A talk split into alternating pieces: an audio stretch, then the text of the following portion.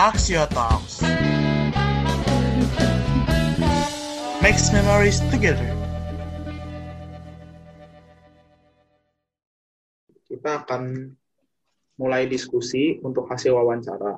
Narasumber yang kita kontak adalah Mbak Vidi. Adalah salah satu asisten dari TI Bio Fakultas Teknik Universitas Indonesia. Untuk selebihnya bisa dilanjutkan oleh teman saya. Uh, Oke okay, nih, jadi tadi kan kita kan sudah wawancara kan ya. Nah, kata Mbak Mbak Vidi ya namanya ya. Mbak Vidi itu menurut dia pandemi pandemi ini sangat menghambat pekerjaan sebagai asisten eh, sebagai asisten dari lab. Nah, itu dia beralasan karena lab lab Tibio ini basisnya memang melakukan pengujian yang di mana hanya atau lebih efektif dilakukan secara offline atau enggak luring. Itu. Terus jadi karena ada peraturan dari kampus untuk membatasi kegiatan lab ya otomatis terhambat. Terhambatnya bisa dari segi laporan atau dari segi mana aja gitu. Oke uh, selanjutnya Kemudian kelompok kami menanyakan tentang eh, kesulitan atau keresahan yang mungkin Mbak Vidi rasakan saat pengujian lab secara online selama pandemi ini berlangsung. Nah, beliau menjawab bahwa kesulitannya itu uh, ber sangat berbeda dengan adanya uh, sistem online dengan offline karena kalau online semuanya itu alat-alatnya terdapat di lab sehingga mahasiswa di sana bisa melakukan praktek secara langsung. Sedangkan keresahannya yaitu uh, banyak orang yang terpapar karena uh, bisa saja mahasiswa yang datang ke lab tersebut sudah uh, berkontak atau pernah berkontak dengan pasien yang positif COVID-19.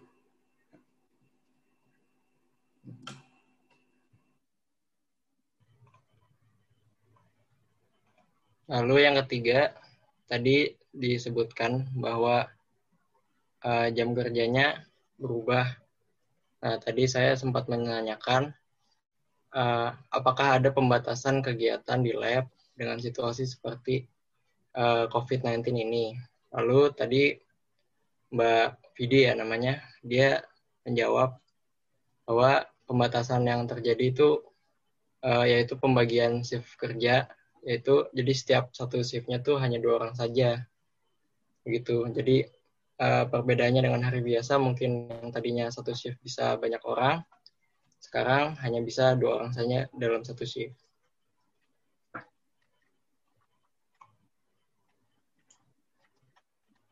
Habis itu saya menanyakan kepada Mbak Vidi, eh, selama pandemi ini apakah Mbak Vidi tetap datang ke lab dan biasanya apa saja kegiatan yang dilakukan Terus saya juga menanyakan apakah ada praktikum yang dilakukan dari rumah. Lalu Mbak Vidi menjawab uh, setelah adanya pandemi ini kegiatan uh, new normal, kegiatan lab mulai jalan lagi. Kegiatan sekarang ini Mbak Vidi lagi mempersiapkan berkas untuk uh, ISO 13485 untuk diaudit kalau untuk uh, praktikum yang dilakukan di rumah, ada beberapa mahasiswa yang melakukan dari rumah karena PC yang ada di lab, uh, eh, PC yang ada di lab bisa digunakan secara remote. Begitu kata Mbak Vidi.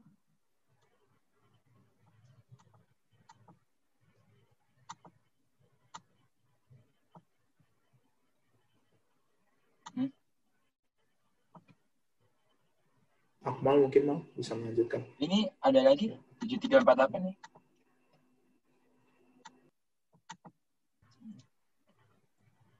Gue aja langsung ya. Kan tadi disebutkan ya, juga tuh ISO standar 13485 ya. Nah, di sini saya tuh nanya ISO 13845 itu apa sih? Nah, kalau kata Mbak Vidi itu ISO 13485 itu tentang medical devices quality management system gitu ini tuh untuk standarisasi dalam proses produksi alat medis gitu loh. Alat medis maksudnya.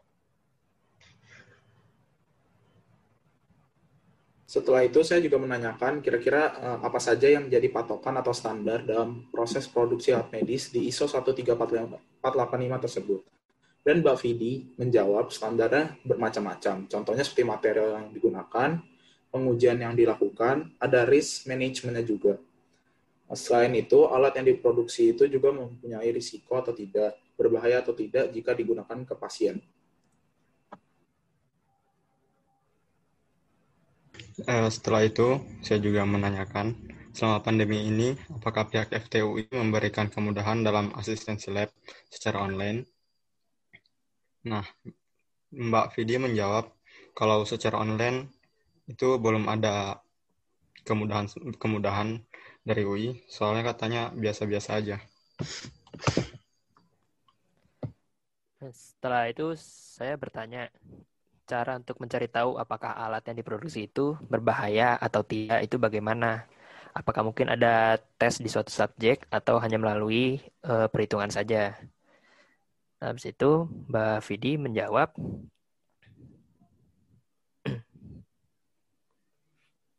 hmm, kalau nanti itu ada tes lanjutan lagi, contohnya seperti uji in vitro atau toxicity.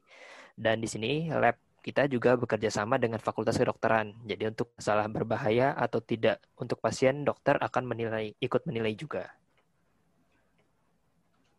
Berhubung dengan uh, adanya pandemi corona ini, uh, kelompok kami juga menanyakan tentang bantuan bantuan sendiri dari pihak FTUI untuk menolong Mbak Vidi dalam melakukan asistensi uh, secara online di labnya. Kemudian uh, Mbak Vidi uh, menjawab bahwa uh, untuk bantuan dari pihak FTW sendiri tidak ada. Lalu selanjutnya kami meminta tanggapan dari Mbak Vidi mengenai kebijakan yang sudah diterapkan oleh pemerintah dalam penanganan COVID di Indonesia secara keseluruhan. Dan menurut Mbak Vidi, secara keseluruhan sebenarnya pemerintah sudah melakukan yang terbaik. Hanya saja masih banyak masyarakat yang tidak patuh juga. Jadi nggak bisa menyalahkan sepenuhnya ke pemerintah kalau jumlah pasien terinfeksinya banyak. Lalu saya juga menanyakan, kalau menurut Mbak Vidi ini, kalau misalkan apa-apa jadi daring gitu, ada dampaknya nggak sih terhadap penurunan atau penaikan angka pasien? Terus kalau pendapatnya Mbak Vidi itu, kata dia, tentu saja ada dampaknya. Banyaknya kegiatan yang diganti menjadi secara daring kan mengurangi risiko terpapar jika bertemu secara langsung. Tapi sayangnya ya semua hal nggak bisa dilakukan secara daring gitu. Nah, nah, kan abis itu saya nanya lagi ya. Nah, ini tentang masalah praktikum gitu ya kan praktikum juga ikutan daring gitu ya. Gimana sih cara dapetin esensi praktikum tapi secara teknis tuh kita kita para bapak nggak praktikum sendiri gitu. Nah, terus kata Mbak Vidi emang sih untuk saat ini praktikum itu masih ditahan-tahan begitu ya masih di uh, ya maksudnya yang langsung datang gitu masih ditahan ntar tinggal nunggu waktunya aja kalau misalkan udah aman gitu mungkin bisa secara offline sendiri-sendiri gitu. Tapi kalau kata dia masih ada juga yang praktikum offline gitu. Eh maksudnya bukan offline ada juga praktikum jadi diberi tugas per kelompok. Nanti dikerjakan di rumah masing-masing. Gitu aja katanya. Kalau misalkan praktikum offline tadi nunggu situasi kondisi kondusif kondusif aja gitu. Ya. Uh, berhubung dengan praktikum yang diajarkan oleh uh, Mbak Vidi secara online, tentu saja uh, ada metode pengajaran yang disediakan oleh Mbak Vidi untuk mengajar mahasiswa di lab TI Bio. Kemudian kami menanyakan dan ia menjawab untuk metode pengajarannya Mbak Vidi sendiri sudah menyediakan panduan atau format jadi tinggal buat sesuai format yang sudah diberikan. Karena laporan itu sudah mengikuti standar ISO dari 13485 itu. Setelah itu saya juga menanyakan eh, kira-kira apa apa aja sih harapan yang uh, Mbak Vidi sendiri ingin sampaikan setelah pandemi ini berakhir. Dia menjawab uh, kegiatan lab jadi lancar lagi. Dia ingin semuanya berjalan dengan lancar, berjalan dengan baik, karena para para dokter ini sudah banyak buat orderan untuk labnya Mbak Vidi. Nah, kok saya bertanya juga tadi kan setelah pandemi ini ya, kalau misalkan apa sih hal yang me- yang membuat kangen Mbak Vidi sebelum pandemi ini? Kalau kata dia yang ditang- yang dikangeni itu sebelum ada pandemi ini, Mbak Vidi itu bisa jalan lakuin bisa lakuin kunjungan ke industri begitu. Jadi bisa jalan-jalan ke pabrik-pabrik mitra. Dia buat cek progres produksi dan diskusi dengan para dokter juga jadi lebih mudah. Sekarang kan jadi susah karena banyak sibuk akibat pandemi ini para dokter itu. Oke. Nah, sekian uh, dari banyak pertanyaan, dari beberapa pertanyaan yang kami sampaikan kepada Mbak Vidi uh, tentang terutama tentang dampak corona yang terjadi pada Mbak Vidi sendiri untuk uh, mengajar mahasiswa di lab TI Bio. Tentu saja dia dia mempunyai program tersendiri, mempunyai cara dan metodenya tersendiri dan pandangan terhadap uh, pandangan terhadap kasus COVID ini di Indonesia dan uh, tentunya di lingkungan masyarakat. Aksio Talk. Terima kasih telah mendengarkan podcast kita. Yeay, makasih.